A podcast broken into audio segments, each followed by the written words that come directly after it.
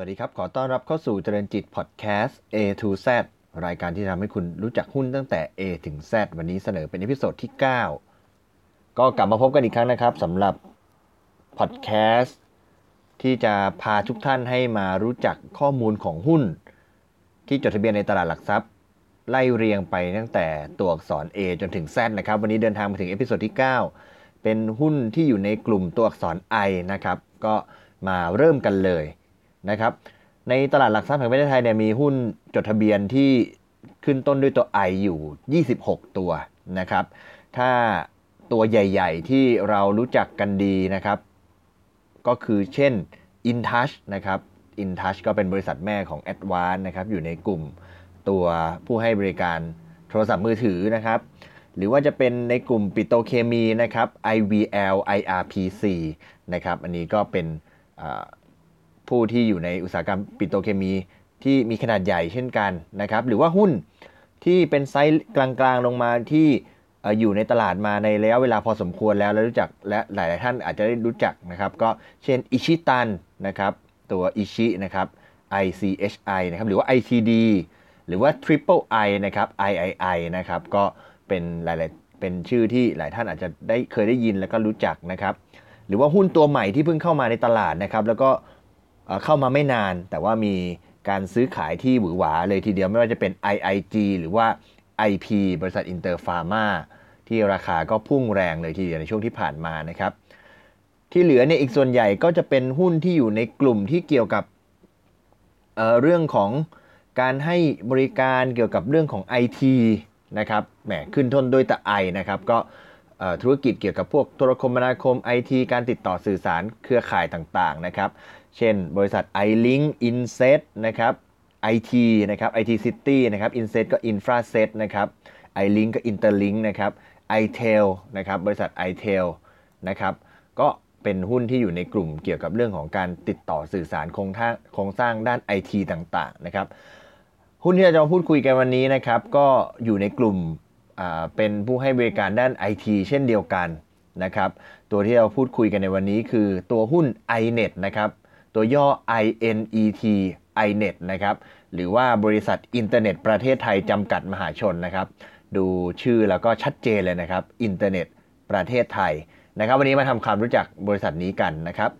ก่อนอื่นเริ่มด้วยวิสัยทัศน์ของบริษัทนะครับ บริษัทมี vision ที่จะเป็นผู้ให้บริการโครงสร้างพื้นฐานด้าน ICT ชั้นนำมีความน่าเชื่อถือโดยทำธุรกิจด้านนวัตกรรม พื้นฐาน IT เพื่อพัฒนาคน IT รุ่นต่อไป นะครับ โดยมี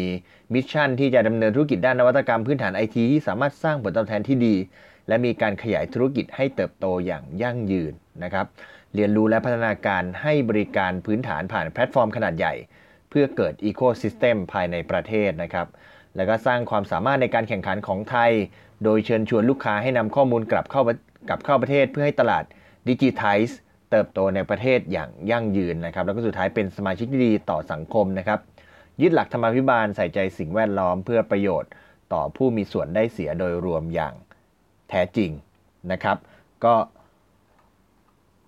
ข้อมูลเหล่านี้ก็เอามาจากรายงานประจำปี 2562 นะครับ นอกจากนี้เนี่ยบริษัทยังมี core value 4 ประการนะครับ อย่างแรกก็คือนวัตกรรมหรือ innovation นะครับ อย่างที่ 2 ก็คือความกระตือรือร้นนะครับ หรือ energetic นะครับ มีความเป็นกลางนะครับ หรือว่า neutral นะครับ แล้วก็มีความซื่อสัตย์เชื่อถือได้ และยึดมั่นในคุณธรรมนะครับ trustworthy นะครับ ก็ตัวอินเทอร์เน็ตประเทศไทยนะครับ iNet นะครับในส่วนของผู้ถือหุ้นใหญ่ อันนี้มาดูข้อมูลในส่วนของผู้ถือหุ้นใหญ่ก่อนนะครับผู้ถือหุ้นใหญ่ของตัว iNet เนี่ยก็คืออันดับหนึ่งเนี่ยก็คือสำนักงานพัฒนาวิทยาศาสตร์ และเทคโนโลยีเทคโนโลยีแห่งชาตินะครับ หรือว่า สวทช นั่นเองนะครับ ก็ถือหุ้นอยู่ 17% อันดับ 2 อันดับ 3 ลงมาเนี่ยเป็น 2 ผู้ให้บริการโทรคมนาคมที่เป็นรัฐวิสาหกิจนะครับ ก็ได้แก่บริษัทกสทโทรคมนาคมจำกัดมหาชนนะครับถือ 16%แล้วก็เท่ากับบริษัท TOT จำกัดมหาชนที่ 16%เช่นเดียวกันนะครับ เพราะฉะนั้นโดยรวมแล้วเนี่ย 48%นะครับ 48%ของตัวบริษัท iNet เนี่ยถือโดย หน่วยงานภาครัฐนะครับกว่า 48%นะครับก็ถือว่าพอเรามาดูในแง่ของ vision แล้วก็ mission ของบริษัทเนี่ยก็คือไม่ได้เพียงแต่จะเน้นเรื่องของการทำกำไรอย่างเดียว แต่ว่าก็มุ่งเน้นที่จะพัฒนาในส่วนของอของธุรกิจหรือว่าอุตสาหกรรมเกี่ยวกับเรื่องของ ICT สร้าง Ecosystem สร้างตัวธุรกิจภาคภาคธุรกิจแล้วก็ให้เกิดการพัฒนาในประเทศในภาพรวมด้วยนะครับ ก็ถือว่าเป็นบริษัทที่ถือหุ้นโดยภาครัฐ ในสัดส่วนที่สูงพอสมควรเลยทีเดียวนะครับมาดูในส่วนของสารจากประธานกรรมการและก็กรรมการผู้จัดการกันบ้างนะครับดรทวีศักดิ์กอนันตกูลนะครับประธานกรรมการ และก็คุณมรกตกุลธรรมโยธินนะครับกรรมการผู้จัดการนะครับ ก็ในปี 2562 ที่ผ่านมาในบริษัทมีการเติบโตขึ้นทั้งรายได้ และก็จำนวนลูกค้านะครับ มีรายได้รวม 2,013 ล้านบาทนะครับ เติบโตขึ้น 20.36%จากปีก่อนนะครับ โดยรายได้มาจากธุรกิจหลัก 1,882 ล้านบาทนะครับ เติบโตขึ้น 28.37%นะครับ หลักๆ มาจากเรื่องของการให้บริการ co-location เดี๋ยวธุรกิจของบริษัทมีอะไรบ้างเดี๋ยวเราไปพูดคุยกันนะครับ มาจากการให้บริการ ปัจจัยหลักเนี่ยมาจากการให้บริการ co-location ที่มีการเติบโตขึ้นถึง 52.6%นะครับในขณะที่รายได้จากการให้บริการ cloud แล้วก็ Internet Access เนี่ยก็ยังเติบโตขึ้นในระดับ 19 แล้วก็ 12%ตามลำดับนะครับในส่วนของลูกค้าเนี่ยบริษัทมีลูกค้าองค์กรเพิ่มขึ้น 40%นะครับจาก 2,100 รายในปี 2561 เนี่ยขึ้นมาเป็น 3,000 กับ 4 รายในปี 2562 ก็ถือว่าเติบโตสูงมากนะครับ ตัวบริษัทเองเนี่ยมีแผนจะจัดตั้งกองทุนรวมโครงสร้างพื้นฐานนะครับ ซึ่งได้รับอนุมัติจากผู้ถือหุ้นไปเมื่อวันที่ 14 กุมภาปี 63 ที่ผ่านมานะครับ แต่ว่าเกิดความล่าช้าไม่เป็นไปตามที่กำหนดนะครับ บริษัทต้องเปลี่ยนกลยุทธ์ เพื่อบริหารจัดการแหล่งเงินทุนนะครับ ก็ มีการเปลี่ยนรูปแบบของกองทุนนะครับ จาก Infrastructure Provider มาเป็น Digital Knowledge Provider นะครับ เพื่อลดการใช้เงินลงทุนที่สูงนะครับ แล้วก็ กลับมาบริหารจัดการบริการที่มีอยู่แล้วเนี่ยเพื่อนำความเชี่ยวชาญของบุคลากรในบริษัทนะครับแล้วก็พวกแพลตฟอร์มที่พร้อมใช้งานอยู่แล้วเนี่ยมา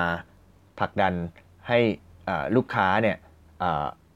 เปลี่ยนผ่านไปสู่เทคโนโลยีดิจิทัลได้สะดวกรวดเร็วขึ้นนะครับ ก็การที่การที่ตัวโครงสร้างพื้นฐานล่าช้าไปเนี่ยก็ทำให้บริษัทพลาดโอกาสในการที่จะได้รับเงินทุนเข้ามานะครับ ก็ ยังต้องเปลี่ยนก็เลยต้องเปลี่ยนรูปแบบการจัดหาเงินทุน เปลี่ยนรูปแบบการทำธุรกิจไปนะครับการปรับเปลี่ยนกลยุทธ์ที่เกิดขึ้นเนี่ยทำให้เกิดบริการใหม่ที่มีชื่อว่า knowledge as a service นะครับหรือว่า digital outsource นะครับบริษัทก็ได้นำกลยุทธ์ในการจัดสรรบุคลากรที่มีความรู้ความสามารถจากมหาวิทยาลัย ต่างจังหวัดที่มีศักยภาพเพื่อมาเป็นพนักงานด้าน knowledge as a service นะครับที่สามารถทำงานในพื้นที่ต่างจังหวัดได้โดยลงนามความร่วมมือ ด้านการพัฒนาและก็สร้างความพร้อมด้าน ICT พร้อมกับจัดตั้งสำนักงานสำนักงานให้กับนักศึกษา 3 มหาลัยได้แก่มหาลัยขอนแก่นมหาลัยเชียงใหม่ แล้วก็มหาวิทยาลัยสงขลานครินทร์วิทยาเขตหัดใหญ่นะครับ ก็มีพนักงานที่ทำงานอยู่ในพื้นที่ทั้ง 3 แห่งเนี่ยประมาณ 500 คนก็เป็นการสร้างงานไปยังพื้นที่บ้านบ้านเกิด และก็ตอบสนองความต้องการธุรกิจที่ต้องการบุคลากรไปพัฒนางานด้าน ICT อย่างสอดคล้องกันนะครับ ทั้งนี้เนี่ยบริษัทก็ให้ความสำคัญกับการพัฒนาบุคลากรทุกระดับนะครับสนับสนุนให้เกิดการวิจัยพัฒนาทำให้เกิดการนวัตกรรมใหม่ๆนะครับรวมทั้งจับมือกับพันธมิตรที่มีความชำนาญในด้านต่างๆ เพื่อเสริมสร้างธุรกิจยุคใหม่ของประเทศไทยนะครับ ก็บริษัทยังยึดแนวทางการดำเนินธุรกิจที่คำนึงถึงการเติบโตอย่างยั่งยืนนะครับแล้วก็ภายใต้การกำกับดูแลกิจการที่ดีนะครับมีความสุจริตโปร่งใสตรวจสอบได้ แล้วก็ต่อต้านการทุจริต คอร์รัปชันในทุกรูปแบบนะครับโดยคำนึงถึงประโยชน์ของผู้ถือหุ้น แล้วก็ผู้มีส่วนได้เสียทุกฝ่ายอย่างยั่งยืนต่อไปนะครับทั้งนี้บริษัทเองก็ปัจจุบันเนี่ยมีพนักงานรวมทั้งหมดเนี่ยอยู่ประมาณ 1,500 คนนะครับ ในส่วนของตัวลักษณะเข้ามาดูในส่วนของอธุรกิจของอบริษัทนะครับ ตัวบริษัทเองเนี่ยมีธุรกิจอยู่ 2 รูปแบบแล้วก็แบ่งเป็น 3 กลุ่มธุรกิจนะครับมีมี 2 รูปแบบแบ่งเป็น 3 กลุ่มธุรกิจ นั่นก็คืออย่างแรกก็คือส่วนแรกก็คือบริการ infrastructure as a service นะครับแล้วก็อีกอันนึงจะเป็นบริการ knowledge as a service นะครับในส่วนแรกเนี่ยในส่วนของ infrastructure as a service นะครับก็มีธุรกิจ อยู่ 3 อย่าง อย่างแรกก็คือธุรกิจบริการ cloud solution นะครับ cloud solution เนี่ยเป็นบริการการใช้ทรัพยากรคอมพิวเตอร์ร่วมกันผ่านเครือข่ายอินเทอร์เน็ตนะครับ อันนี้ทุกคนน่าจะพอคุ้นเคยกันดีนะครับ โดยบริษัทมี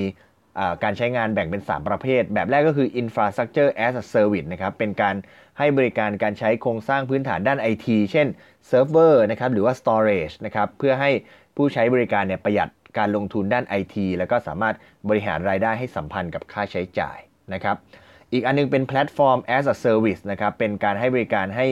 ผู้ใช้บริการเนี่ยสามารถนำแอปพลิเคชันเนี่ยมาทำงานอยู่บนระบบนี้ของบริษัทนะครับโดยช่วยให้ผู้ใช้บริการเนี่ยไม่ต้องลงทุนด้านฮาร์ดแวร์และก็ซอฟต์แวร์นะครับแล้วก็สุดท้ายเนี่ยในส่วนของ cloud solution เนี่ยก็จะเป็นซอฟต์แวร์ as a service นะครับเป็นการให้บริการด้านแอปพลิเคชัน เช่น email on cloud ERP on cloud เป็นต้นนะครับ โดยบริษัทเนี่ยให้บริการระบบ cloud solution ในลักษณะของสาธารณะสำหรับ enterprise เนี่ยมาเป็นเวลากว่า 7 ปีนะครับ ก็ให้การดำเนินงานมาอย่างต่อเนื่องนะครับ แล้วนอกจากนี้เนี่ยก็มีบริการอื่น ๆ ที่ได้มีการพัฒนาขึ้น เช่น infrastructure for big data นะครับ หรือว่าการให้บริการแชทบอทนะครับ หรือว่า การให้บริการ document management นะครับเพื่อ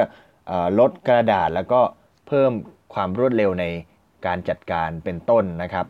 ก็บริษัทก็ให้บริการในส่วนของ cloud solution นะครับ ซึ่งก็ให้บริการมาอย่างต่อเนื่อง แล้วก็มีบริการที่หลากหลายนะครับ อีกธุรกิจหนึ่งนะครับในส่วนของ infrastructure as service นะครับ ก็เป็นบริการ co-location นะครับ co-location คืออะไรนะครับ ก็ เป็นศูนย์ปฏิบัติการข้อมูลนะครับ บริษัทใช้ชื่อว่า iNet IDC นะครับศูนย์ปฏิบัติการข้อมูล iNet นะครับเป็นศูนย์กลางการให้บริการสำหรับหน่วยงานหรือว่าองค์กรธุรกิจต่างๆเนี่ยที่ต้องการนำเสนอข้อมูลผ่านเครือข่ายอินเทอร์เน็ตหรืออินทราเน็ตทั้งที่เป็นเครือข่ายสาธารณะนะครับ Public Public Network หรือว่าเครือข่ายส่วนบุคคลนะครับ private network มีบริการในรูปแบบต่างๆ เช่น อันแรกก็คือ co-location นะครับ เป็นการ บริการรับฝากเซิร์ฟเวอร์สำหรับองค์กรที่ต้องการความปลอดภัยและก็เสถียรภาพนะครับ โดยนำเครื่องที่มีอยู่แล้วเนี่ยมาฝากในพื้นที่ที่จัดไว้ให้นะครับ อีกบริการหนึ่งก็คือ business continuity planning นะครับหรือว่า BCP หรือว่า disaster disaster recovery center นะครับเป็นศูนย์สำรองข้อมูล เพื่อการบริหารจัดการฐานข้อมูลอย่างมีประสิทธิภาพและก็ปลอดภัยนะครับ โดยพื้นที่การทำงานทำงานสำรองพร้อมอินเทอร์เน็ต และก็อุปกรณ์อำนวยความสะดวกนะครับรองรับการทำงานของพนักงานในทุกสถานการณ์ฉุกเฉิน เช่น น้ำท่วมวิกฤต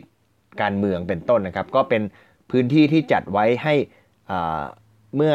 องค์กรหรือว่าบริษัทต่างๆ ที่ใช้บริการเนี่ยมีเหตุที่จะต้องอที่ไม่สามารถดำเนินธุรกิจได้ และจำเป็นต้องดำเนินตามแผนการทำงานฉุกเฉินเนี่ยก็สามารถเข้ามาใช้ บริการของศูนย์ปฏิบัติการการข้อมูล iNet ได้เพื่อให้ธุรกิจสามารถดำเนินต่อไปได้นะครับตัว iNet IDC ของบริษัทเนี่ยมี 3 แห่งนะครับอย่างอันแรกอยู่ที่บางกอกไทยทาวอาคารบางกอกไทยทาวเวอร์นะครับเป็น IDC 1นะครับแล้วก็อาคารไทยซัมมิตทาวเวอร์นะครับเป็น iNet IDC 2 แล้วก็มีที่แก่งคอยสระบุรีนะครับเป็น iNet IDC 3นะครับ ก็มีการออกแบบมุ่งเน้นให้ทั้ง 3 ศูนย์เนี่ยสามารถเชื่อมต่อถึงกันได้ที่ความเร็วสูง แล้วก็มีมีเสถียรภาพสูงนะครับพร้อมระบบรักษาความปลอดภัยตามมาตรฐานสากลนะครับ มีบริการอำนวยความสะดวกครบวงจรตลอด 24 ชั่วโมงทั้ง 3 ศูนย์นะครับ มีการเชื่อมโยงข้อมูลระหว่างกันในหลายเส้นทางนะครับ ด้วยไฟเบอร์ขนาด 10 กิกะไบต์ per second นะครับจำนวน 4 เส้นทางนะครับ มีมีมี 4 เส้นทาง หมายความว่าหากเกิด เหตุการณ์ฉุกเฉินทำให้เส้นทางใดๆขาดหายไปเนี่ยก็จะมีเส้นทางเครือข่ายที่ทำหน้าที่สำรองได้ทันทีนะครับ โดยให้บริการสำหรับองค์กรชั้นนำของประเทศที่ทำการซื้อขายธุรกรรมหลักทรัพย์ทางอินเทอร์เน็ตนะครับไปจนผู้ให้บริการเว็บไซต์ที่มีผู้เข้าเยี่ยมชมจำนวนมากนะครับรวมถึงลูกค้าผู้ใช้บริการจากต่างประเทศที่ต้องการเผยแพร่ต่อผู้ใช้ในประเทศไทยนะครับ โดยทั้ง 3 ศูนย์เนี่ยมีแนวคิดการออกแบบและก่อสร้างโดยอิงมาตรฐานระดับโลกนะครับมีการสร้าง มีมีความคุ้มค่าและก็ปลอดภัยทั้งต่ออุปกรณ์แล้วก็ต่ออผู้ใช้แล้วรวมถึงสิ่งแวดล้อมด้วย มีการสร้าง substation นะครับ เพื่อสร้างเสถียรภาพในการให้บริการระบบไฟฟ้านะครับ ก็มีระบบไฟฟ้าเป็นของตัวเองนะครับ ก็เป็นอีกบริการหนึ่งสำหรับ co-location นะครับ มีอยู่ 3 ที่ที่อาคารบางกอกไทยทาวเวอร์นะครับ อาคารไทยซัมมิตทาวเวอร์แล้วก็แก่งคอยสระบุรีนะครับ ใคร อยากดูรูปลองเข้าไปดูในเว็บไซต์ของบริษัทได้นะครับบริการที่ 3 นะครับ ในส่วนของ Infrastructure as a Service นะครับ ก็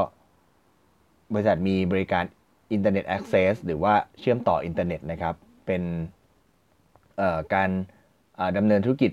เป็นผู้ให้บริการเชื่อมต่ออินเทอร์เน็ตสำหรับธุรกิจด้วยความเร็วที่หลากหลายนะครับ มีพื้นที่ให้บริการครอบคลุมทุกจังหวัดนะครับ สามารถเชื่อมต่อเครือข่ายอินเทอร์เน็ตได้ทั่วประเทศนะครับ ผ่าน โครงข่ายอินเทอร์เน็ตบรอดแบนด์นะครับความเร็วสูงนะครับ แล้วก็สามารถตรวจสอบสถานะได้แบบเรียลไทม์แล้วก็มีเจ้าหน้าที่ด้านเทคนิคเนี่ยให้คำปรึกษาตลอด 24 ชั่วโมงนะครับแล้วก็บริษัทก็ได้นำระบบซอฟต์แวร์เข้ามาช่วยบริหารจัดการเครือข่ายนะครับ เพื่อลดความเสี่ยงการผิดพลาดของคนลงนะครับ ก็ทำให้บริการของบริษัทได้รับการยอมรับ แล้วก็เลือกใช้งานจากองค์กรธุรกิจขนาดใหญ่ของประเทศ หลายองค์กรนะครับ ในปี 2562 ที่ผ่านมาเนี่ย บริษัทมีการเติบโตด้าน Cloud Solution ที่สูงขึ้นนะครับ ก็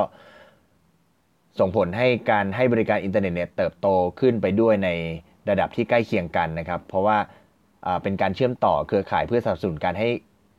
การการบริการ Cloud Solution ได้ใช้ประโยชน์มากยิ่งขึ้นนะครับ แล้วก็ทำให้บริษัทมีจำนวนการใช้บริการ Co-location ที่ลดลงนะครับ เนื่องจากเกิดการเปลี่ยนแปลงทิศทางของเทคโนโลยีสารสนเทศก็ ถ้าเรานึกภาพก็คือว่าถ้าเป็น Co-location เนี่ยคือเอาเซิร์ฟเวอร์ไปวางใช่ไหมครับ แต่ว่าถ้าเรานึกถึงการเป็น Cloud Cloud ก็เหมือนกับว่ามันขึ้นไปลอยอยู่ในระบบลอยอยู่ในอากาศนะครับ ก็ก็ก็เลยก็เลยอาจจะมีการที่มันอาจจะมีการปรับสัดส่วนของการใช้บริการไปนะครับ บริษัทก็บอกว่าบริการ cloud location เอ่อ cloud solution แล้วก็บริการ co-location เนี่ยเป็นการให้บริการในรูปแบบที่คล้ายคลึงกัน บริษัทมีแผนที่จะควบรวมให้ การบริการอยู่ในประเภทเดียวกันนะครับ เนื่องจากเป็นกลุ่มที่สามารถทดแทนกันได้นะครับ อันนี้คือกลุ่มแรกนะครับ ตัวบริการ Infrastructure as a Service นะครับ ประกอบด้วยธุรกิจ Cloud Solution Co-location แล้วก็ Internet Access นะครับตัวถัดมาเนี่ยเป็นบริการ Knowledge as a Service นะครับ ก็ตัวนี้เนี่ยเป็นการให้บริการที่จับกับ ยุคดิจิตอลที่มีการเติบโตแบบก้าวกระโดดนะครับ บริษัทมองว่าผู้บริโภคใช้ชีวิตอยู่บนแพลตฟอร์มออนไลน์ทุกขณะนะครับ รูปแบบการทำธุรกิจเปลี่ยนไปจากเดิมอย่างมากนะครับ ถ้าธุรกิจไม่สามารถที่จะปรับตัวได้เนี่ยก็จะส่งผลต่อการอยู่รอดของธุรกิจได้ ยกตัวอย่างเช่น วงการ media สื่อสิ่งพิมพ์ การเงินการธนาคารนะครับ ก็ผลักดันให้ธุรกิจต้องปรับตัวให้สามารถใช้เทคโนโลยี เป็นเครื่องมือในการทำธุรกิจ แล้วก็สร้างรูปแบบการทำธุรกิจ รูปแบบใหม่ๆนะครับก็ทั้งนี้ก็พบว่ากลุ่มธุรกิจส่วนใหญ่เนี่ยไม่มีความเชี่ยวชาญด้านเทคโนโลยีสารสนเทศสมัยใหม่อันเป็นปัจจัยสำคัญในการขับเคลื่อนองค์กร ให้เปลี่ยนผ่านต่อสู่ยุคดิจิตอลได้นะครับ ก็ทำให้เกิดความต้องการบุคลากรที่มีความรู้ความสามารถที่จะเข้ามาเป็นที่ปรึกษาด้านกลยุทธ์ดิจิตอลหรือว่า digital strategy นะครับเพื่อทำ digital transformation ให้กับองค์กรนะครับ ก็ทาง iNet เนี่ยมีบุคลากรด้านไอทีที่มีความเชี่ยวชาญ ทั้งด้าน ผู้พัฒนาระบบนะครับด้าน IT Support ด้านซอฟต์แวร์แอปพลิเคชัน ด้านพัฒนาแพลตฟอร์มเป็นจำนวนมากนะครับ แล้วก็เห็นว่าการให้บริการเพื่อเป็น digital transformation enable เนี่ย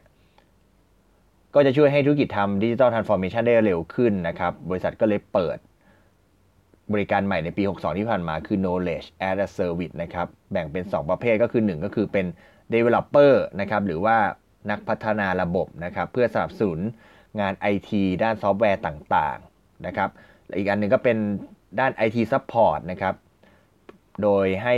โดยเป็นบุคลากรที่มีประสบการณ์และความเชี่ยวชาญด้าน IT เนี่ยที่พร้อมให้บริการนะครับแยกตามทักษะ เช่น Project Manager Business Analyst เป็นต้น System Analyst เป็นต้นนะครับก็ที่ผ่านมาในปีที่ผ่านมาเนี่ยบริการ Knowledge as a Service เนี่ยก็ได้รับผลตอบรับ เป็นอย่างดีมีแนวโน้มเติบโตอย่างต่อเนื่องนะครับ ก็นี่คือ 2 ธุรกิจของบริษัทนะครับ ก็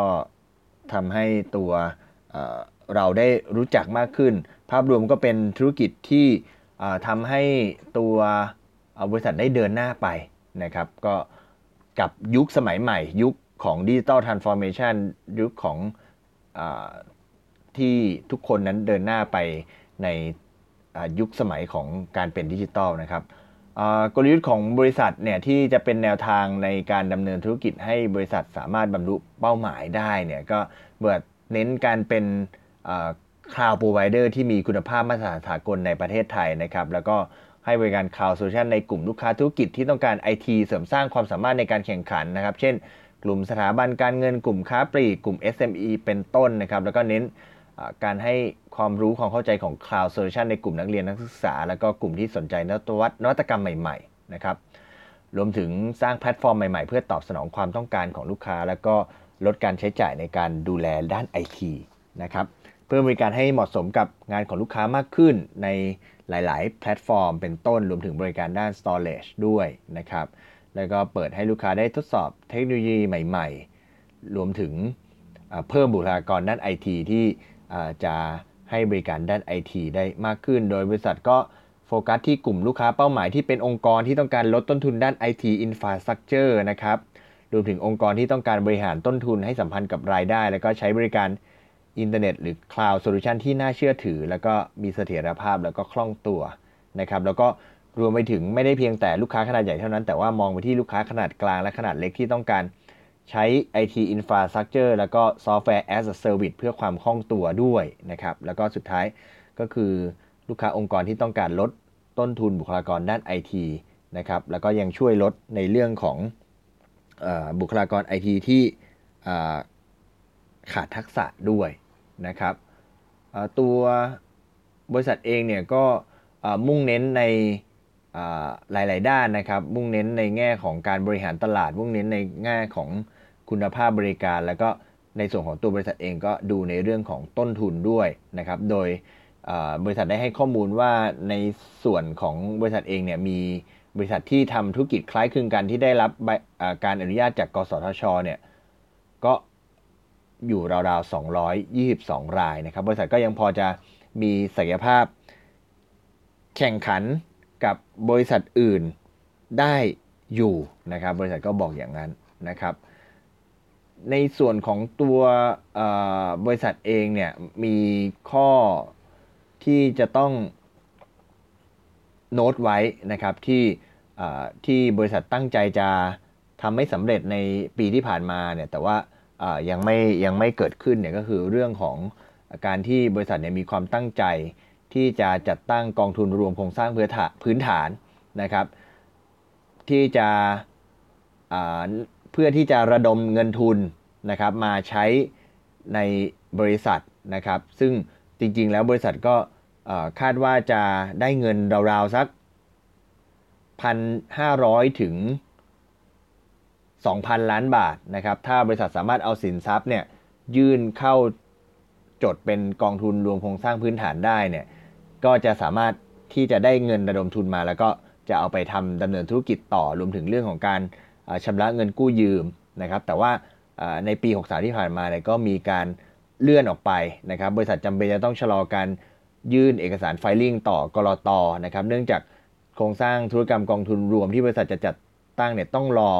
ผลการพิจารณาจากสำนักงงาน กสทช ว่ากองทุนนี้เนี่ยจะต้องมีใบอนุญาตในการประกอบธุรกิจหรือไม่ ก็ทำให้แผนการจัดตั้งกองทุนรวมโครงสร้างพื้นฐานเนี่ยต้องเลื่อนออกไปอย่าง ไม่มีกำหนดนะครับ ข้อนี้ก็ เป็นข้อที่ที่ที่บริษัทเนี่ยก็ได้โน้ตเอาไว้ในรายงานประจำปี เพื่อให้ผู้ถือหุ้นเนี่ยได้เอาไปตัดสินใจ เพราะว่าข้อมูลเนี่ยค่อนข้างมีนัยยะสำคัญนะครับ ทั้งนี้เนี่ยในเดือนมกราคมปี 63 ที่ผ่านมาเนี่ยบริษัทก็ได้หารือกับกสทชอีกครั้งเพื่อหาแนวทางในการที่กองทุนจะจัดตั้งได้สำเร็จนะครับ โดยบริษัทก็กำลังดำเนินการตามคำแนะนำของสำนักงาน กสทชนะครับ ก็ ตรงนี้เนี่ยก็ถ้านักลงทุนมาติดตามตัวไอไอเน็ตเนี่ยจะเห็นหน้าข่าวอยู่ในตัวข่าว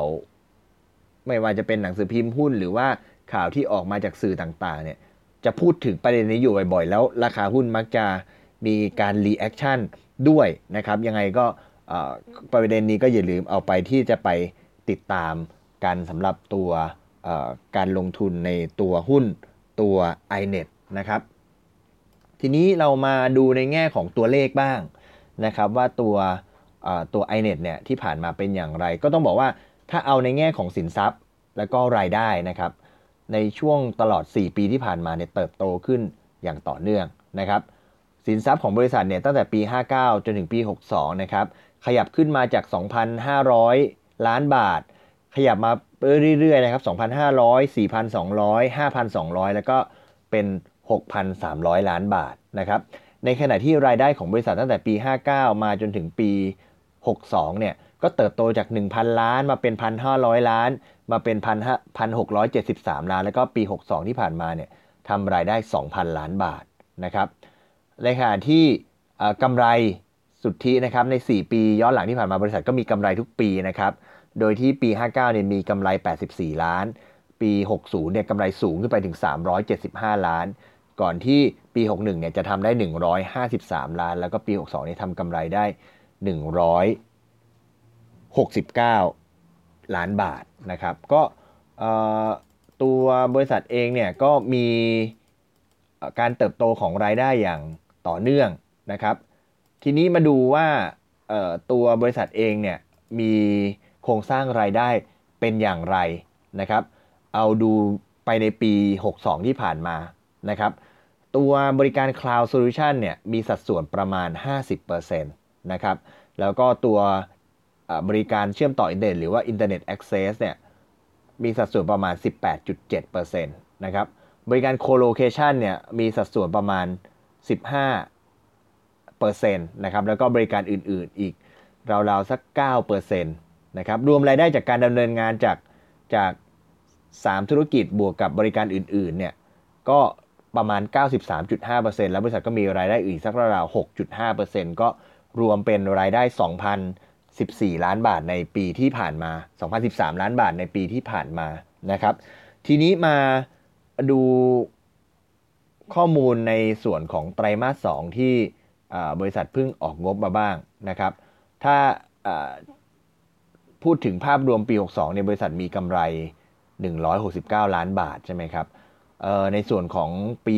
6ปีไตรมาส2ปี 63 ที่ผ่านมาเนี่ยตัวบริษัทเนี่ยมีกำไรอาจจะต้องบอกว่า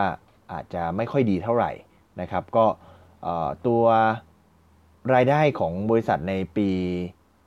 ในไตรมาส2ปี 63เนี่ยทำได้ 461.78 ล้านบาท ก็ลดลงจากไตรมาส2 ปี 62 ที่ทำได้ 525 ล้านบาทนะครับ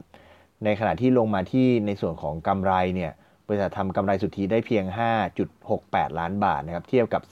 33.64 ล้านบาท ในไตรมาส 2 ปี 62 นะครับ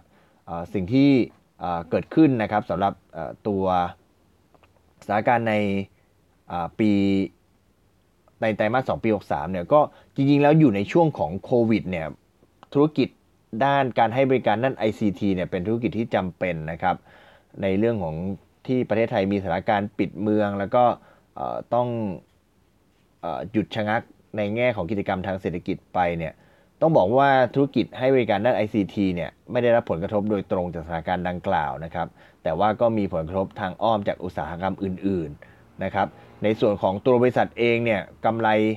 ส่วนที่ลดลงเนี่ยมาจากการเพิ่มเพิ่มเพิ่มขึ้นของต้นทุนทางการเงิน และก็ภาษีเงินได้นะครับ แม้ว่าตัวรายได้จะลดลงเนี่ยแต่บริษัทก็ประหยัดค่าใช้จ่ายลงในสัดส่วนที่มากกว่านะครับ แต่ว่าไปเจอในส่วนของต้นทุนทางการเงิน และก็ภาษีเงินได้นะครับ ทีนี้มาดูแยกตามธุรกิจบ้างนะครับ ในไตรมาส2ที่ผ่านมาเนี่ยตัวธุรกิจ Cloud Service เนี่ยเป็น สัดส่วนที่รายได้ที่มากที่สุดนะครับ มีรายได้ 334.99 ล้านบาท ซึ่งเพิ่มขึ้นด้วยจากปีที่แล้วนะครับ ประมาณ 23%นะครับ ลูกค้าเนี่ยหันมาให้ความสนใจบริการคลาวมากขึ้น จากมาตรการปิดเมืองชั่วคราว แล้วก็มาตรการระยะห่างทางสังคมนะครับ ซึ่งลูกค้าองค์กรเนี่ยต้องปรับตัว work from home มากขึ้น ก็มีการใช้บริการ แล้วก็มีความต้องการจากลูกค้าเป็นอย่างมากครับ ส่วนธุรกิจตัว co-location เนี่ย จำนวน 10 มีรายได้ 14 ล้านบาทเนี่ยลดลง 36%นะครับ ก็ลูกค้าเนี่ยเปลี่ยนพฤติกรรมไปไปไปในรูปแบบอื่น ๆ มากขึ้น ลูกค้าใช้เวลาตัดสินใจในการนำระบบและอุปกรณ์มาฝากไว้กับบริษัทนะครับ ส่วนบริการ internet access เนี่ยบริษัทบริษัทมีรายได้ 58.89 ล้านบาท ก็ลดลง 41%จากปีก่อน เพราะฉะนั้นในไตรมาส 2 ที่ผ่านมาเนี่ยรายได้ของธุรกิจ cloud เนี่ยคิดไปถึง 75%ของรายได้ทั้งหมดนะครับ ธุรกิจ co-location เนี่ยอยู่ที่ 10%แล้วก็ธุรกิจ internet access เนี่ยอยู่ที่ 13%แล้วก็เป็นธุรกิจอื่น ๆ อีกราว 2%นะครับ รายได้รวม 447.23 ล้านบาทนะครับ มีกำไร 5 ล้านบาทนะครับ ก็ถือว่าในไตรมาส 2 นี่ออกมาไม่ค่อยดีเท่าไหร่นะครับสำหรับตัว iNet ในส่วนของราคาหุ้นนะครับ ราคาหุ้นของ iNet ล่าสุดเนี่ยอยู่ที่ 2 บาท 94 สตางค์นะครับ 2 บาท 94 สตางค์แล้วก็ในช่วงที่ผ่านมาเนี่ยตัวราคาหุ้นเนี่ยก็มีการปรับตัวขึ้นลงตามภาวะตลาดนะครับ มีช่วงหนึ่งที่มีการปรับขึ้นแรงเหมือนกัน ถ้าดูย้อนหลังไปในช่วง 52 สัปดาห์ที่ผ่านมาเนี่ยราคาสูงสุดของของ iNet อยู่ที่ 3 บาท 64 สตางค์ ส่วนต่ำสุดเนี่ยก็คงเป็นช่วงของแถวแถวช่วงโควิดนะครับอยู่ที่ 1 บาท 48 สตางค์ราคาล่าสุดอยู่ 2 บาท 94 สตางค์นะครับ ก็ถือว่ามาฝากกันนะครับสำหรับตัวหุ้น iNet นะครับ ได้เห็นบริการของบริษัทนะครับว่าตัวบริการของบริษัทเป็นอย่างไรนะครับ หลักๆมี 2 ธุรกิจนะครับ เป็นธุรกิจ Infrastructure as a Service นะครับ ประกอบด้วยบริการ Cloud Solution บริการ Co-location และบริการ Internet Access นะครับ ส่วน อีกธุรกิจหนึ่งเป็นธุรกิจ Knowledge as a Service นะครับ ให้บริการด้านบุคลากรทาง IT ใช้บุคลากรของบริษัทที่มีให้มีให้เกิดประโยชน์เพื่อไปช่วยในการธุรกิจดิจิทัลขององค์กรอื่น ๆ ที่สนใจรับบริการนะครับ แล้วก็บริษัทก็โฟกัสที่จะเติบโตไปกับเศรษฐกิจในยุคดิจิทัลแล้วก็การเติบโตของการใช้บริการด้าน IT ต่างๆนะครับ ก็เอามาฝากกันในวันนี้นะครับ เชื่อว่าจะเป็นประโยชน์สำหรับนักลงทุนทุกท่านสำหรับการติดตามหุ้น iNet นะครับ วันนี้ขอบคุณที่ติดตามนะครับ แล้วพบกันใหม่ใน episode ถัดไป วันนี้ขอบคุณและสวัสดีครับ